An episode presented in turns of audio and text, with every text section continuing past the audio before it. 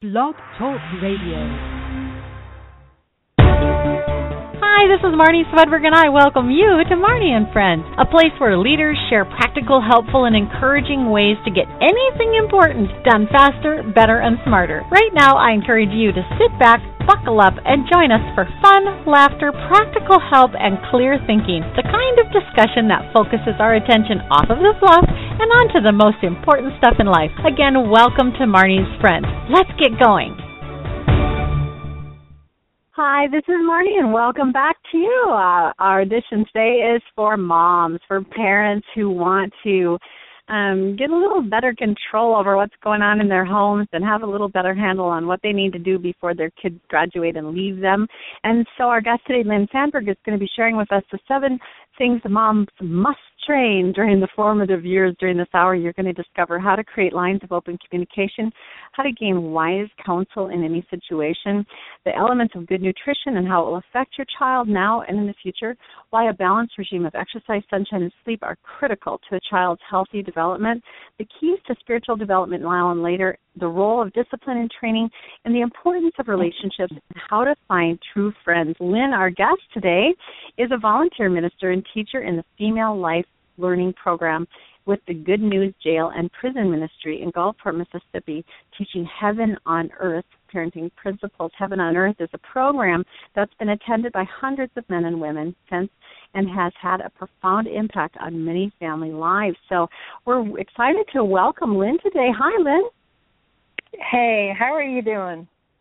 Well, I'm doing great, and this is a topic near and dear to my heart. I I, uh, I have a program I teach called Moms on the Winning Team because it's not easy to be a mom, and it's re- no. there's really a lot of um maybe self doubt and you know just a lot of areas where we think wow you know am i doing everything i'm supposed to do mm-hmm. am i doing a good job and i'm really excited that you're here today mm-hmm. to talk to about the seven most important things or seven of the things that you just got to train during the formative years so let's maybe go Yeah. ahead and start with a little background on you first of all are you a mom Yes, I have uh three children. They're all grown, thirty, twenty nine, and 26. So they're all up and out of the house and uh, prospering and doing well. They all live near me. I actually have five grandchildren now, and Awesome. uh, just beautifully watching my children putting into practice those same principles that I taught them with and raised them with. And so, what a blessing it is uh, for me. And how did you- side of parenting?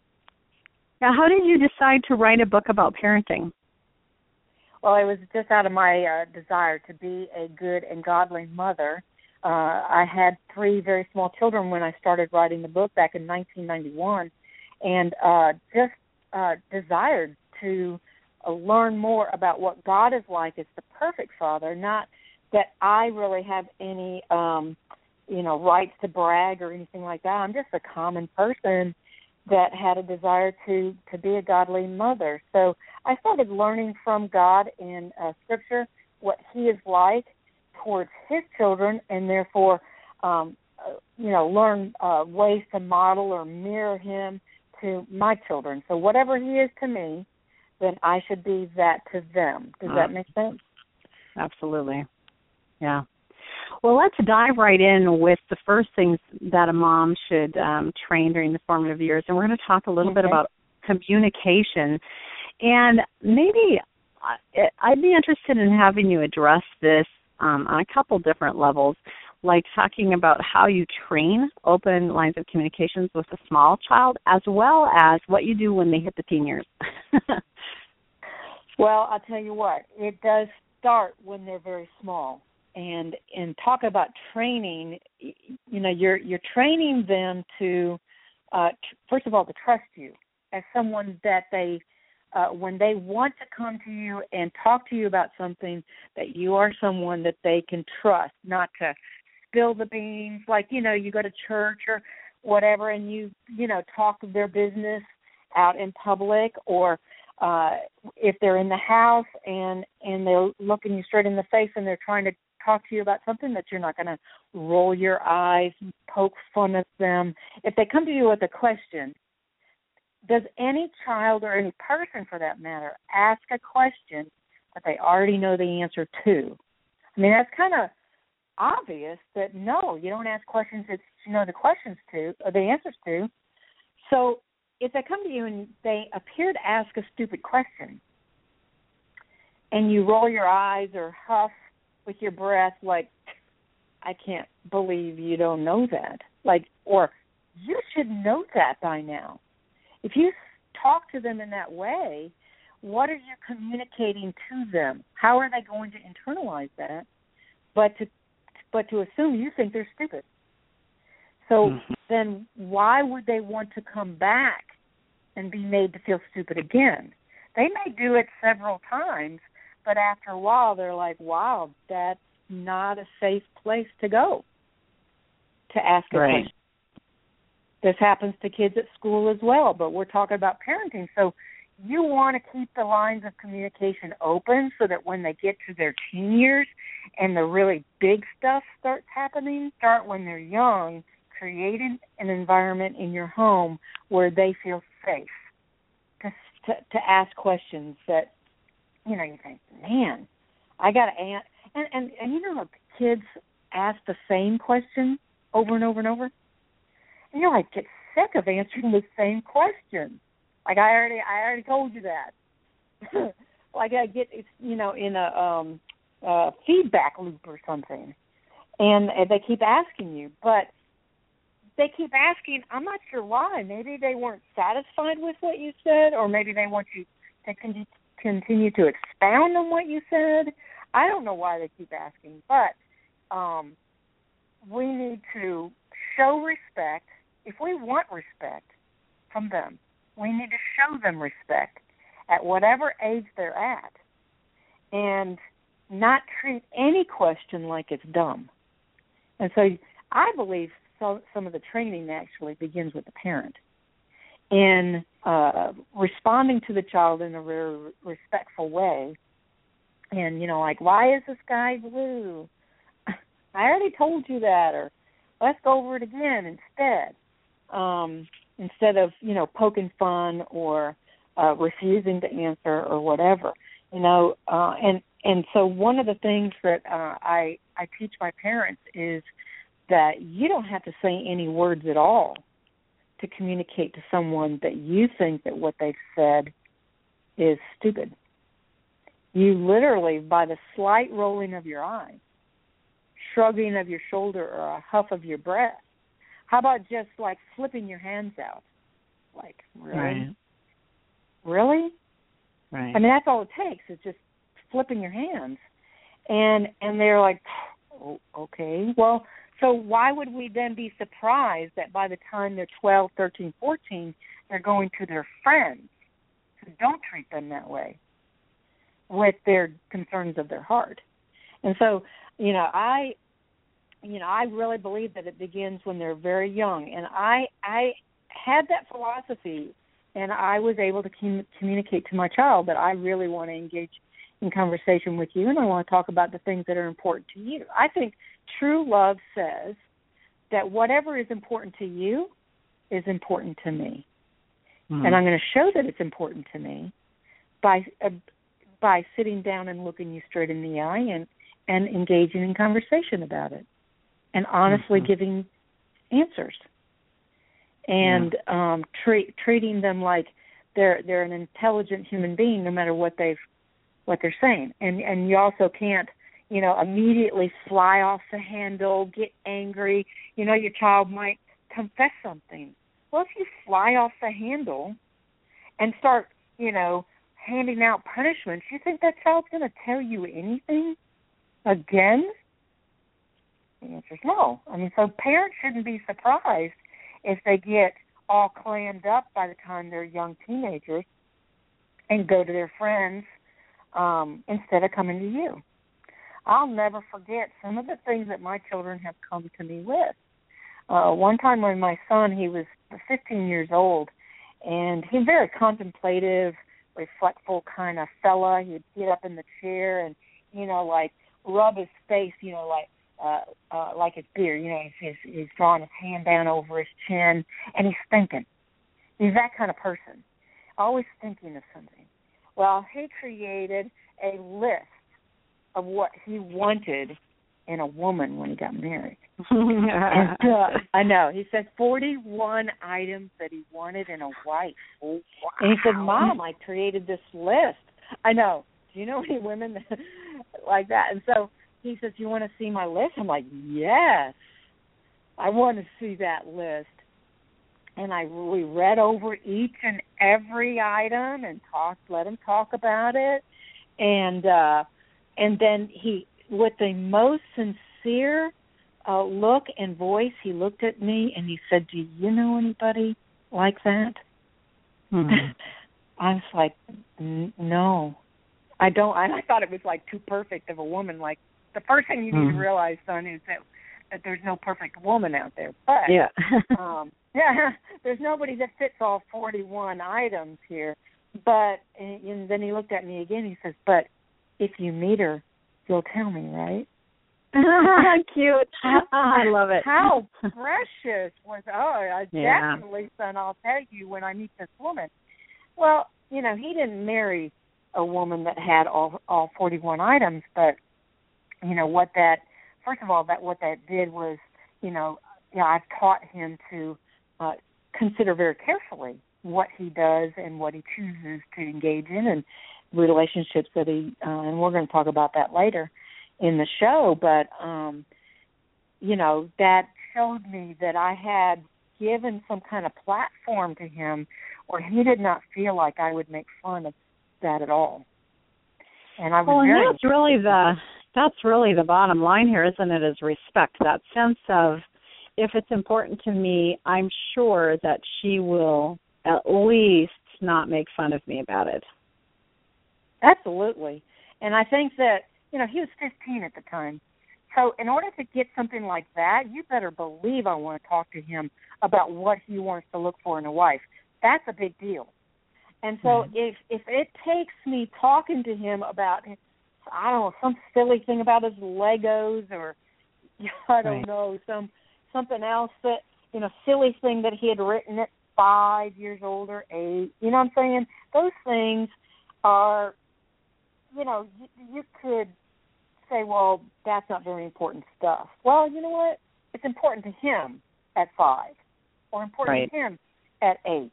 If you want the Right. things that are important to him at fifteen, eighteen, twenty-one, and, and have him come to you, then you better say that the things that are important to him at five are important to you. Absolutely. Are important enough to listen to him and show him that you are a person that gives respect. Hmm. So Uh, this is Marnie Swedberg. We're visiting to, with Lynn Sandberg today. We're talking about seven things moms must train during the formative years. We're going to come right back and talk about how to gain wise counsel in any situation. We'll be right back. Christian Women's Event. At womensevents.info, you can find events to attend. Learn how to plan amazing events for your group or publicize your own upcoming Christian women's events. It's all available to you at womensevents.info. Just click your state to find all the major women's events coming to your area or type in the month and year you'd like to attend an event to see all your options nationwide. It's that easy. If you want to promote an event, just click Add Event. Event publicity is available on a per event basis or free to members. Finally, if you want to learn how to host awesome events, retreats, and well attended conferences, click Event Planner Training. Once again, it's available a la carte or included in the membership. It's all online and here for you 24 7 anytime you have time at womensevents.info. That's www.womensevents.info. Welcome back. This is Marnie, and our guest today, Lynn Sandberg, is of the website www.heavenbroughthome.com. heavenbroughthome.com, and her book or workbook is called Heaven on Earth. Lynn sharing with us the seven things moms must train during the formative years. Lynn, let's talk about how to gain wise counsel in any situation. You know, every child needs to learn how to figure out the things that they don't already know. And I've Yes. met a lot of adults who don't know how to do that. So how can a mom Mhm. begin to train that? Well, I say that um, helping your child to attain wisdom is probably the most important thing you'll ever do. And the reason why I say that is because when your child is wise, then it will affect every other area of your child's life. He'll make wise decision about his friends. He'll make wise decision about his health, and on and on and on. So when you've done that, you've done the greatest thing that a parent can ever do for a child. So uh, teaching a child how to gain wisdom and to gain wise counsel is uh, like right at the top of the list for me. And so uh, the very first thing that I have um, uh, taught my children to do to, to gain wise counsel actually begins with themselves, and that is not to be hasty in making a decision. So slow down about what you're wanting to do and uh, uh, think through the consequences. Uh, this is going to date me, but um, I'm quoting one of the authors of a, a class that we teach at the jail. He te- says, uh, "Play out the tape," and that we're talking about it like a a VHS tape. And I know I'm dating myself, and but um, in other words, play out the play out the scenario all the way to the end, and um, and then you'll go back to the beginning and what do I need to do? What are the steps that I need to do? But in order to gain wise counsel, you have to choose who you're going to listen to. You begin by listening to yourself, by considering what the situation is. Then you uh, choose who you're going to listen to very carefully because you know what, and especially in this day and age, you can find uh, any number of opinions on any one topic. Mm-hmm. Uh, you, on the on the issue of parenting, how are parents going to uh, decide how to parent? You can get out there and find every idea and every opinion. But does that mean they're good opinions and should I be listening to them? So, you know, where do you begin to gain wise counsel? The scripture says that with many counselors, um, then you can gain you can gain uh, wisdom. And so, uh, and Proverbs chapter one verse seven says that the beginning of wisdom is the fear of the Lord. So choosing who you're going to um, listen to, but also fearing the Lord, which is not like cowering in the corner. You're afraid of God, but you're respecting Him. You're reverencing right. Him. And so the beginning of wisdom is to respect God. Now, children, um, especially in the formative years, they're really concrete learners, which means they really understand what is in front of them, what they can touch, feel, see, smell, that kind of thing. And so they they can't see or touch God, so it's difficult for them to learn how to respect a, something that they can't see. So it is our job as a parent to get them to respect us. And we are going to talk about that topic later in the area of discipline because it is uh, very much tied together. So we'll talk about that more later. But choosing uh, the actual people that you're going to listen to, um, a parent can definitely um, take a front line in helping them by uh, monitoring who their teachers are, who their coaches are, and who their friends are. Uh, and and a parent, I believe, should be um, uh, actively involved in all those things. A lot of people think, well, you know, I'm going to send them to school, and it's the school's job to educate them. And actually, it's it's they take on that that role, but only because you've delegated it to them. So it is uh, this child is your responsibility so it is your responsibility to make sure that he's receiving wise counsel at school. Uh, yeah. And and that takes a lot of time, a lot of effort um, on the parents' part, but it is part of their responsibility, as as well as the coaches. Uh, my my boys played uh, soccer; they were very good at it, and so they they every year they had uh, soccer coaches, and some were excellent coaches, most all of them. Good examples of being men and women of character, but there were some that were not.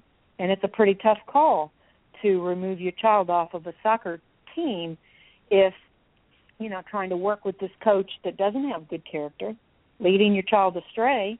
I remember one day down here on the Mississippi Gulf Coast, we were um playing in a, on a January cold day. It was below 20. I was like 17 degrees, and the, some of the kids were crying while they were playing, and the other team was beating us really bad, and um, uh, you know, uh, cutting the kids uh, and, and tripping them, pushing them in the back, name calling, and so out of frustration, the coach says, um, "All right, kids, huddle up.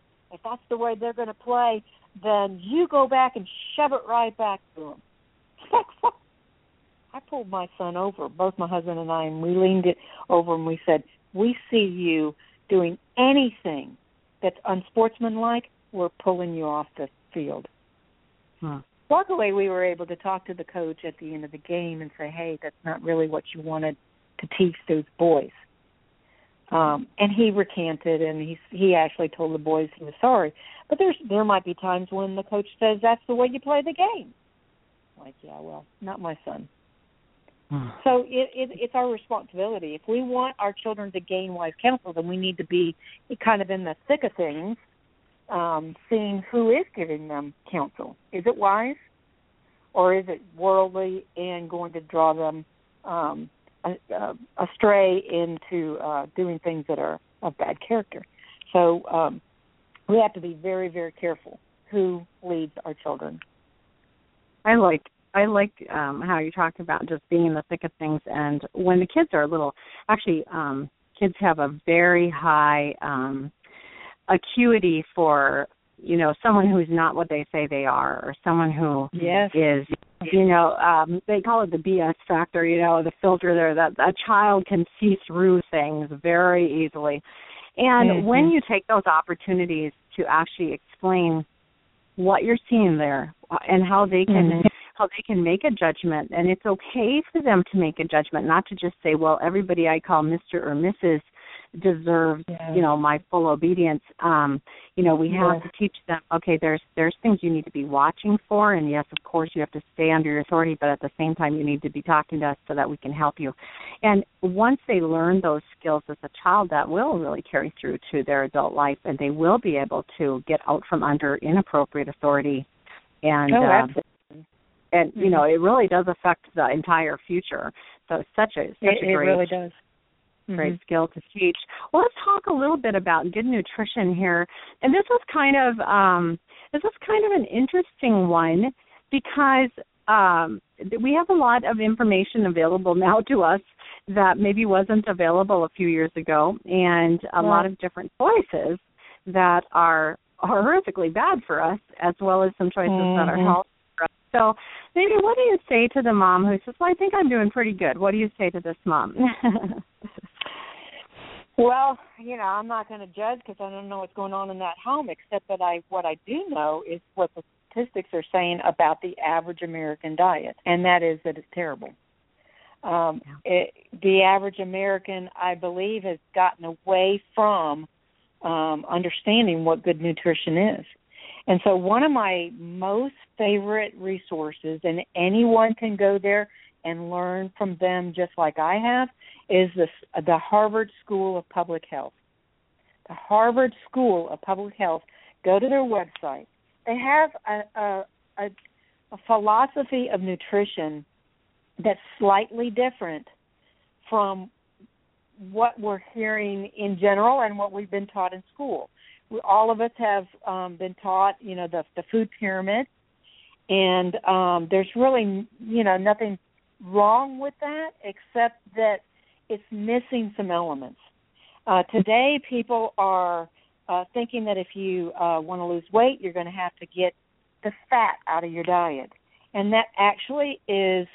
Um, again missing some ele- uh, missing elements of understanding that there are several kinds of fat and there's a couple that are not good for you and there's a couple that you need to keep into your diet and if you go on that website for the uh, harvard school of public health you'll look carefully at their food pyramid. What you'll see at the bottom rung and the bottom rung means you need to be eating the most okay? So it wouldn't be surprising to you that that fruit and uh vegetables and uh, whole grains are at the bottom rung right? Uh, but what they also have on the bottom rung of this pyramid is healthy fats. And um, I don't want to bore anybody, but it's called mo- uh, monounsaturated fatty acids. I call them MUFAs for short. And then there's polyunsaturated fatty acids. These two kinds of fat are good kinds of fat, and um, we need to keep them in our diet.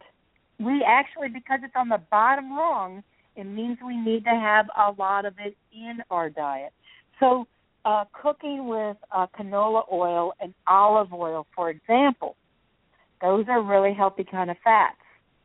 Uh, eating almonds and walnuts, and believe it or not, this is the, the best news here is that uh, dark chocolate has this wonderful kind of fat in it. I make sure that I do my myself a favor and eat my dark chocolate every single day of my life. Uh, but you know, other things like salmon and um soy milk, uh the uh, uh tuna, raw tuna. I I have actually it's my hobby to take nutritious food and then make them taste really good so that my family uh wants to eat it. So they've learned like uh don't ask mom what's in it, just eat it because I really have worked hard. It's got to look beautiful and it's got to taste wonderful and that's going to inspire my family to eat it. You know, people think that health food tastes like cardboard or, you know, it's yucky. They don't want to eat it. Well, it's just because it hasn't been cooked properly. And so if you work hard at getting um a full uh, array of fruits and vegetables, in other words, your your plate should be bright in color. Lots of color orange, yellow, purple, green, you name it, the, the color should be on your plate. And uh, and then choosing the types of protein uh, with with this healthy kind of fat. So we should have a lot of uh, chickens and fish and turkey in our um, diet, and we need to learn how to cook them so our family really enjoys them. Hmm. I really like the book uh, called Eat to Live by Dr. Fuhrman. Yes. That's a great resource and Yes, it is. um, really helps you to understand um, how the different foods that we are eating so much of are Mhm. are really kind of hurting our bodies and what to replace them with. And I like to just use the I like to just use the ingredient lists myself where if I look on the ingredient label and I don't know what any of that means, I'm not going to eat it. Yes. Yes, exactly. if you can't pronounce it, then you shouldn't be eating it. Right. You can be pretty sure it's a chemical and not a food. Yes. So I think I think Yes. most of us are not eating too much food anymore. We're mostly eating Right. chemicals. We don't realize Right. it as a culture. I yeah, it's getting a little getting a little crazy that way. Well, this is Marnie Swedberg. We're visiting today with Lynn Sandberg of HeavenBroughtHome.com. We're going to come right back and talk about why a healthy or balanced regime of exercise, sunshine, and sleep are critical to a child's healthy development and the keys to spiritual development now and later. We'll be right back.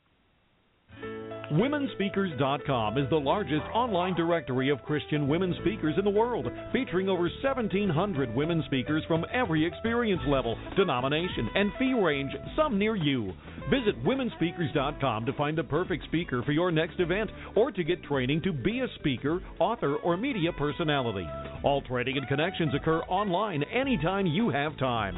Find a speaker, add a speaker, or become a speaker at www.womenspeakers.com.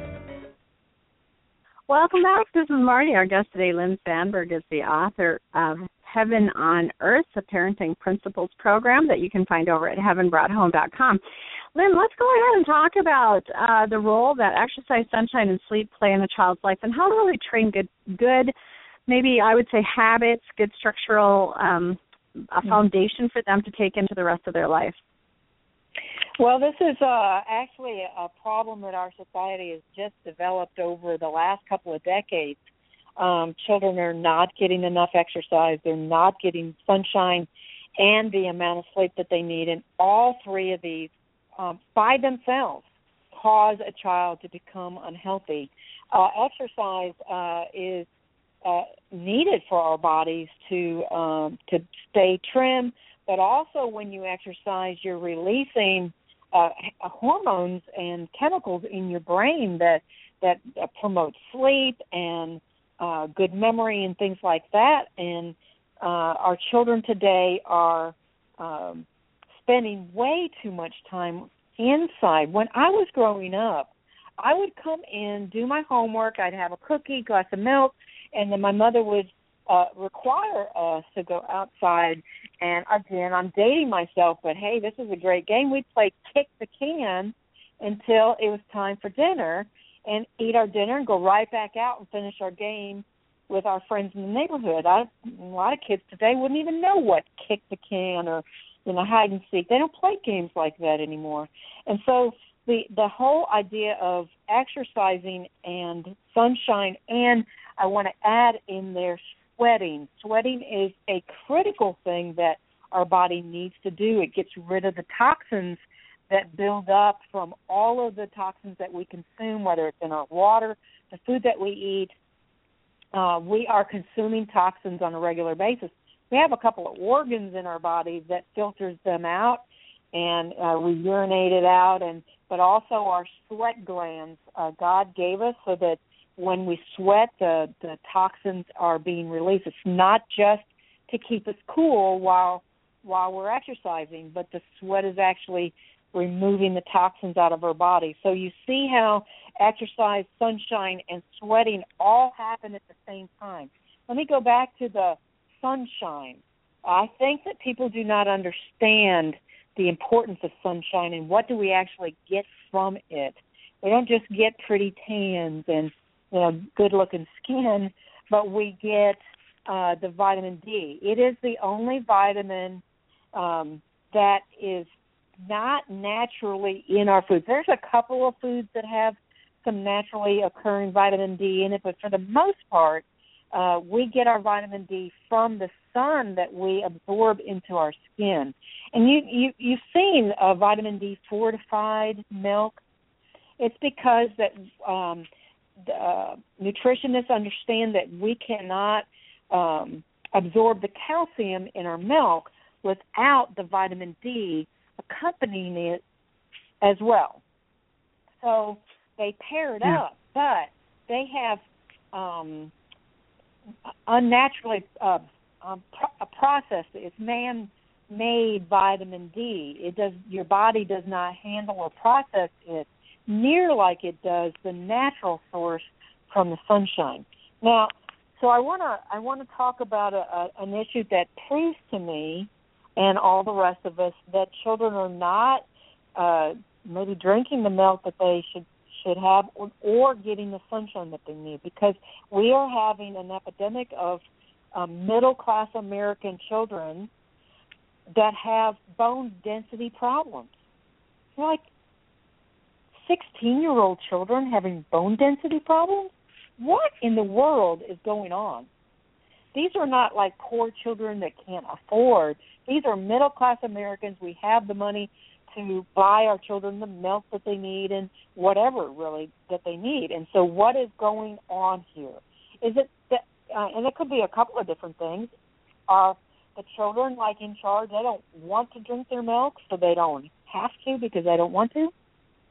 Or could it be that they're inside the house and instead of outside exercising, sweating, and getting their sunshine, they're sitting on the couch with a remote in their hand and playing a game. Hmm. Uh, I mean, it's it's this is this is a the American pastime of the average child is to come home and go straight to their computer games. It is shocking. They look like little zombies. If you walk in the room, you know they don't want to be interrupted. Do not interrupt their games and they're sitting there in uh they don't need light because you know the light's coming from the TV and the light's not even on and they're sitting there with a remote playing a game. And so our children today are not getting the sunshine that they need and interestingly enough they only need 10 to 15 minutes a uh two times a week. 10 to 15 minutes of sunshine two times a week and American children are having bone density problems. Uh, I mean, that it sounds uh, like a ridiculous problem. We need to get our children back into, you know, in other words, it's the old way. You know, it's you know old fashioned. But I think that some things that we used to do back in the day were good then, and they're good now. I Yeah. think that we Yeah. need to get be getting our children up and off the couch and out in the yard, out in the street, on their bicycles, throwing balls, and uh, it, it it will take the parents stepping up to be the leader in their home and saying, "This is what we're doing." Now, I don't mind Yeah. you playing your games. I don't mind you playing your games, you know, twenty, thirty minutes a, a, a day, but not hour upon hour like children are doing today. Yeah. Yeah, and that's that that's kind of the same thing that's cutting into the rest. Although I have to say that some of the kids that I I know that are the busiest kids, um, and maybe not getting enough sleep, aren't sitting in front of the TV. They're actually involved in too Right. much. They're involved in too many sports and and um just Yeah. too much. There hasn't been a limit put on that side of things. So you you can kind of Yeah. you can kind of err on both sides. And if you just remember to kind Right. of stay steer kind of down the center a little bit with these things. Right. Well, and yeah, um, we didn't even talk about sleep. Um, Yeah. You know, because children need uh, a lot more sleep than adults do. Uh, if you go to the National Sleep Institute, is where I got my information about that, and they'll give you a chart of how old the child is, and and and in general how much sleep that child needs. For example, you know we know that when children are um, born, they sleep most of the time, and with every passing week, they sleep less and less and less. And you know, by the time they're grade school children, they still need a good ten hours of sleep at night.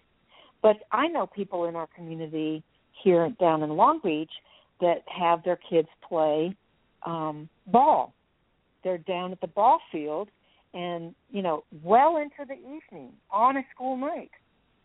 They're playing ball and these kids don't get home until like ten o'clock at night, but yet have to be back up five thirty, six o'clock to get ready for school the next day. Well, it's no wonder they've just lost an hour and a half, two hours of sleep, and then they're supposed to go into school and perform on a spelling test or whatever. They're supposed to remember the things that they've been taught, and uh, it, it's not going to happen. And so we, like you said, we don't want to err on either side, having a kid that sits on the couch, nor do we want to have them playing sports to all hours of the day and night so that they're not getting the proper rest or proper balance in life. Yeah. Let's talk a little bit about the keys to spiritual development then. Okay. Um, the portion of my book, one, the first half of it, many of the points uh, parents would say, like, duh, Lynn, you're telling us stuff we already know. Like, for example, we ought to be taking our children to church and Sunday school.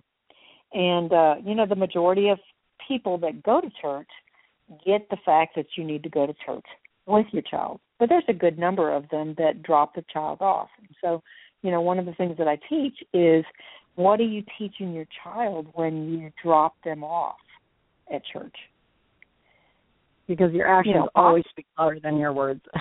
Your actions speak louder than your words. What you're saying is, well, I'm taking you, but apparently it's not important to me. No, I don't need it. So really what the child is learning is, well, I guess that's something you do when you're little and as soon as I get old enough, I will do like mommy and not go. Or mm-hmm. at some point, you can't make me. You don't do it. You know. Right. You know that it just doesn't work. That you can tell me that I have to go when you don't take the time to do it. So, Right. you know, one of the things we need to do is to go to Sunday school and church, but not just go, but really be engaged. Remember, I talked about asking your child questions. Your child should be able to ask you lots of questions. You should ask them a lot of questions. And so, going to church is one place that you should be uh, almost like the little red flag is up. I'm looking for things that I can come home now and engage my child in conversation about what we've learned. What did you learn, and how did you feel about it, or whatever. And so, um, church attendance and regular church attendance is really, really important. The next thing that I say is that we ought to um, have family devotion. We ought to um, you know, they ought to see us opening up the Word of God and um, seeing what we can glean from it and sharing with them um, uh, the truths from God's Word. And it's a precious time. I'll tell you what, we were just talking about families that are way too busy, always out on the ball field. And, and so my caution is that you put things in proper uh, perspective and in their in their proper place. And the Word of God is um, should be at the top of the list. And uh, mm-hmm. uh, I say, if you have the Word of God, you have everything you need. And if you don't have it, you don't have anything. I really do believe that. And so um, I'm going to spend time with my child sometime. And and it, I'm not going to be like judgmentally, like you ought to do it first thing in the morning, or you ought to do it. You know, do it when your family can. Uh, just don't neglect that area of your family life. The next thing that I say is that you should uh, lead in prayer. And I want you to hear me not say necessarily teach them to pray. I said lead in prayer. In other words, they ought to see and hear you praying. That is the best model uh, you uh, could possibly give a child. And they'll learn uh, much more than just how to pray. They're going to, you know, when they, um, once they stumble into your room and you are uh, praying, you're maybe by your bedside kneeling and they actually hear you uh, it's going to make me cry because it's such so precious um when a child hears you lift their name up to the heavenly father thanking them to him for them and asking the lord to bless them. It's a powerful um uh, time in the child's life when they hear the person that's supposed to love them most um asking God to to bless them and to guide them. And so, lead in prayer. It's the greatest uh, way to teach a child to pray. Another uh, thing that I say is that you ought to be getting to know the God of creation with your child. It doesn't have to be anything expensive. You don't have to go to faraway lands.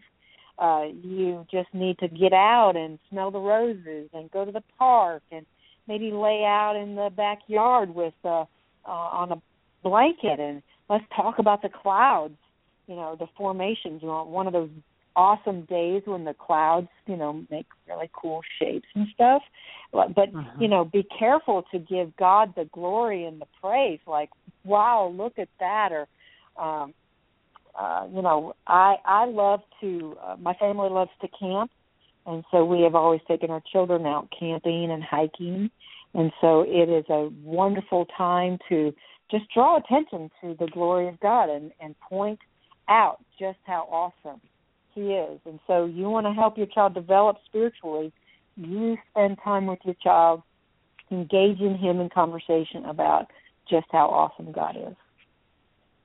I love that. I I think of all of these things and how just like when we were talking at the beginning, if you um minimize the small things that they want to talk to you about when they're little. They won't talk to you things when they're bigger.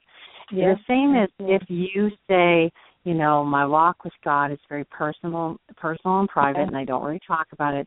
Well, then they mm-hmm. won't talk about it with you later. And I think it, it just kind of comes back around that we have this small window of opportunity with our small children to actually live out loud in such a way mm that we share our thoughts and our heart and our God with them mm-hmm. and they have the opportunity to, you know, decide whether that how they want to think about things but at the same time if you never told them they really don't have the opportunity to decide because they never heard it from you. Yeah. So it's yeah. it is this opportunity we have when they're small to really verbalize. Mm-hmm. I love how you're talking about um leading in prayer and I remember Elisabeth Elliot was the one who taught me that whenever you know not every time of course but when you're praying silently as a mom you're make, doing dishes or you know you know cleaning up the supper or whatever you're doing and you're lifting up a prayer to God or a praise to God sometimes you need to just verbalize that to him in front of your children.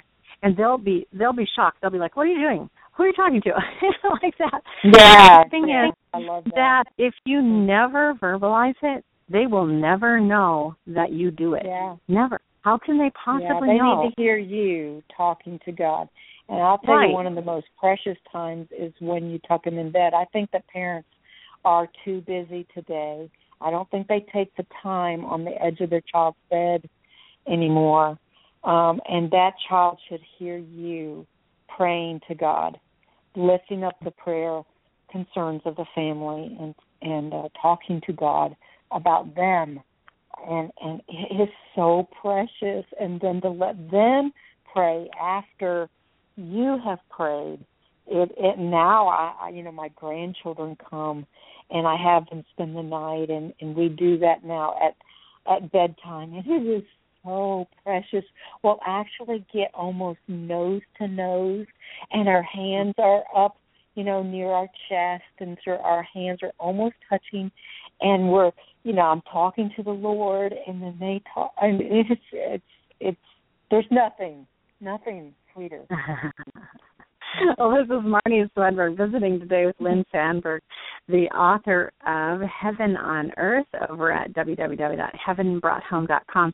We're going to come right back and conclude the program with the role of discipline and training and the importance of relationships and how to teach children how to find true friends. We'll be right back. What's your next step? Are you tired of scouring the internet to find the training you need to take you from where you are today to where you want to be? Stop searching and start moving towards your goals with over 150 targeted training modules available to you at Marnie.com. You can learn how to speak, how to write, how to get published, how to get media coverage, and so much more, all available at Marnie.com. That's M A R N I E.com. Well, you guys, welcome back. We're nearing the end of this program with our guest Lynn Sandberg today. Seven things moms must train during the formative years. And Lynn, we really want to spend a couple minutes right now talking about the role of discipline and why you must employ consequences. Yes.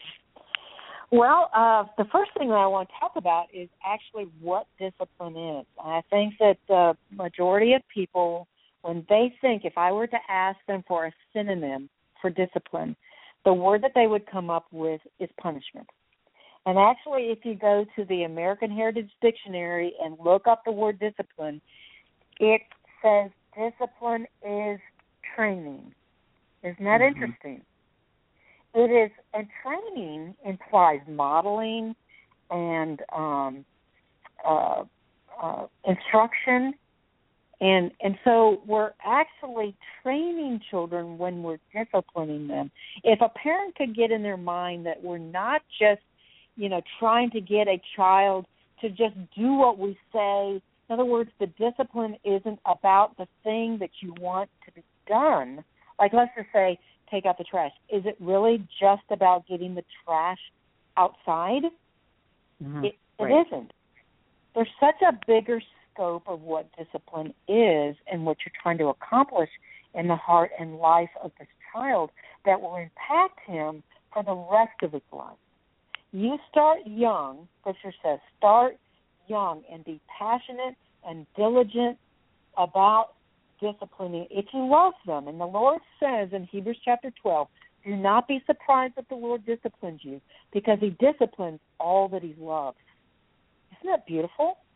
So if yeah. he lo- loves us enough to discipline us, then we ought to demonstrate that we love that child enough to do the tough thing of disciplining. Disciplining is not fun for the child or for the parent. And I think a lot of parents today just want to turn a blind eye because it's not pleasant. Well, maybe if I just ignore that, pretend it didn't happen, that I can just go on and have a a, calm day, a pleasant day, and not filled with you know conflict with this child. Well, that isn't loving the child. It's really loving yourself more. Do you see what I'm saying? It's loving your comfort level more than loving the child and the future of that child. Because a child left to his own demise, going to be rebellious and disrespectful and he's not going to make it well in life. And I mean, it it will uh, play out at school with his teachers, with his coaches, and then he'll turn 15, start uh, getting a, a car, driving, a job, and things are not going to go well because the child is not going to be respectful. Um, he's not going to be on time, and you can play out the rest and, and the child will have trouble the rest of his life. So it is truly loving the child when you are willing to step in and say, no, that's not the way things are done. And I'm gonna I'm gonna show you um, what I expect. So let's go back to the uh, there's a scripture in uh, 2 Timothy three sixteen and 17 that says all scripture is given by inspiration of God and it's profitable for teaching, for reproof, for correction, and instruction in righteousness. And so it starts with the word teaching. We are to teach our children all the right things. But we know that they are not going to do always what we've asked them to do. I mean, it's in the heart of every. It says foolishness is bound up in the heart of a child, uh, and then it says, "Then the rod of correction will drive it far from them." So we know that children are not going to always want to do what we say. Well, then the the next three words come in that verse play uh, uh, into come into play. Reproof is sort of like scolding. You get a child like, uh, I I I told you I needed you to do this, or I told you to do this at this this specific time, and you did not do it. So I'm reproving you. Um, I'm scolding you. Then I'm going to correct you, and I'm going to give you instruction in righteousness. So I'm going to go back into the teaching mode. I'm going to show you how you did not line up with what I asked. This is what you did. This is what I asked for. So now I'm going to go back and apparently you need a lot more instruction. So I'm going to model it for you. And then, like you said, uh, you know, in the outline, we must give consequences uh, for, and then that's kind of because we're human, but we we are motivated motivated by consequences, and so it's it's very appropriate for families to have house rules for breaking the house rules. And so you're being proactive, you're letting everyone know ahead of time, this is what I expect. Let's say, for example, when I speak to you, um, you are not going to show any signs of disrespect when I'm talking. Like you're not going to roll your eyes, uh, throw your hands on your hip, uh, certainly not interrupt me. You know what I'm saying? You know, I required respect. When I speak to you, you're going to listen to me. You're going to let me get my entire sentences out and then I'll give you time to talk back. Because remember, it's about mutual respect. So you don't give me the respect, this is what's going to happen. And so I believe in what I call progressive discipline. And that is uh, the first thing, maybe, well, you know, you know the house rule of respecting me. Uh, you didn't give it to me. So this afternoon you had planned to go with your friend, and I'm sorry, that's not going to happen. And so now give me your full attention and give me your, your respect. And um, hopefully nothing else will be taken away from you today. yeah. So you do you see how I'm able to remain calm when I have I, I've already we already know the house rules, and we know what's going to happen if you break them. And so I don't have to yell at you. I don't have to uh, get angry and and uh do things that I would never have done when I when you know when I'm calm, and so I don't have to worry about it falling into abusive situations. I am stating what's going to happen, and when children learn that you are a person of your word, you are going to follow through, then they straighten up a whole lot faster. She really means what she says. And so there's no sense in me throwing a temper tantrum. So if you start with children when they're really young, and you establish these things, they it creates a home a little bit like heaven. It's kids remain calmer. They don't test you as much. Uh, life at home is a whole lot better when you follow through with this kind of discipline and uh, um, follow through with these consequences. I love that. I think that such critical points in there are the clear expectations so that the child isn't always guessing at when they're going to get in trouble. Um, right. Like you just out of the blue uh, say right. now now you're going to get a spanking for that. Well, they didn't even know they shouldn't have done it or did it wrong. Right. Um, just that right. the expectations are clear, and you can build those as you go. But the reminder, if if it's the first time you've had the discussion with the child, it isn't probably the time for a consequence at that point. It's a time for training, and then the expected right. outcomes, either pro or con. And I think you know we in our family we hooked we hooked consequences to good and bad behavior because that's how life is if I do something well, there is a consequence and outcome for that, just oh, as there's a yeah. consequence for the negative. And so to remember to balance that on both sides, and then finally to determine what you're going to do as a parent in advance, instead of telling the child what they're going to do, you determine what you're going to do, and that's right. what keeps you calm. Yeah, if you're going to base your emotions on how the child does, well, you're just going to be whipped around all the Oh, time. And you Oh, know, yeah. and just uh they're going to have you at their mercy. And and um I love love love and logic um training talks a lot about how kids will do almost anything for the fireworks of watching a parent lose control. it's a lot of fun Yes. for kids. to Bring a parent Yeah, down to I their had knees. one of those. Uh, Yeah, Yeah, I I had and- one of those that actually took uh uh got some kind of pleasure out of pushing Yeah. my button. oh, absolutely, absolutely. I, I So- actually had to learn what the buttons were, how he was pressing them, when he was pressing them, and then remove it all from him. Like, Yeah. ah, yeah, we're not doing that. Yeah, absolutely. Mm-hmm. Well, it's also really important for our kids to find true friends. And Lynn, we're nearing the end of the hour here. So, in about a minute or a minute and a half, here, maybe just your best Okay. strategies for how to teach a child to find a good friend. Well, I think that I think I've already said it earlier in the show is that uh, parents have to take a very active role. I think that parents today just kind of let it happen and they, you know, like, oh, just go find a friend, you know, and oh, okay, that's your friend. Well, I think that friends have the greatest capacity to bring a child down of anything else in life. And so we need to very uh proactively help our children to find friends and I did it by finding families that um we could all be friends. So I, we then would spend time together, all in the same house, doing things together, or on out on an event. Um, I'm friends with the mom and and or you know let's say the couple, and then my they have a daughter, my daughter's age, or you know, and and one of the things that I taught my children to do is to have friends of all ages, not just somebody exactly the same age as them. I think that uh, a great deal of wisdom comes when families get together and are friends together. And um, you know, the 12-year-old can can be friends with somebody who's eight or 16. I'm saying that whole families can spend time together, and I think that it again it takes a lot of work on families' parts, but uh, it, it's got great dividends uh, that pay out.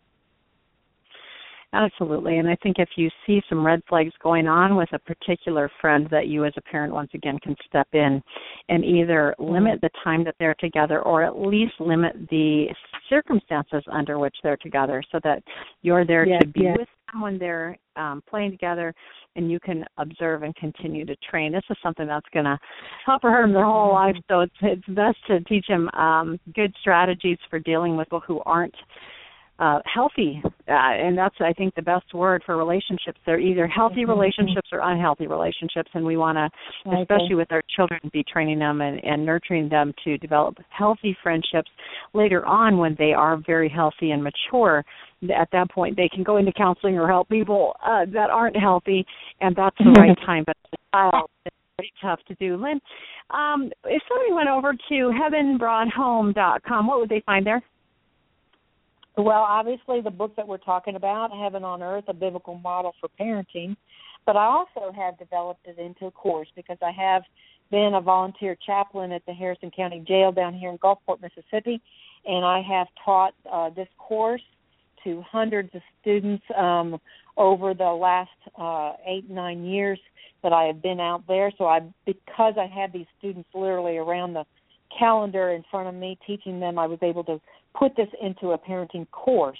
And I've worked very hard at uh, uh, putting it into a form that somebody like you could take and you could invite uh, your neighbors or your friends into your home, do it in a small group setting, or maybe at your church you could have it in, in a very large setting. Um, I have um, uh. You know, Lynn, we are out of time. So I'm going to thank everybody for being here today. Thank you, my dear, for being here. It's such a great hour. Hope you guys have a great rest of the day, and we'll catch you next time at Marnie's Friends. Bye bye for now.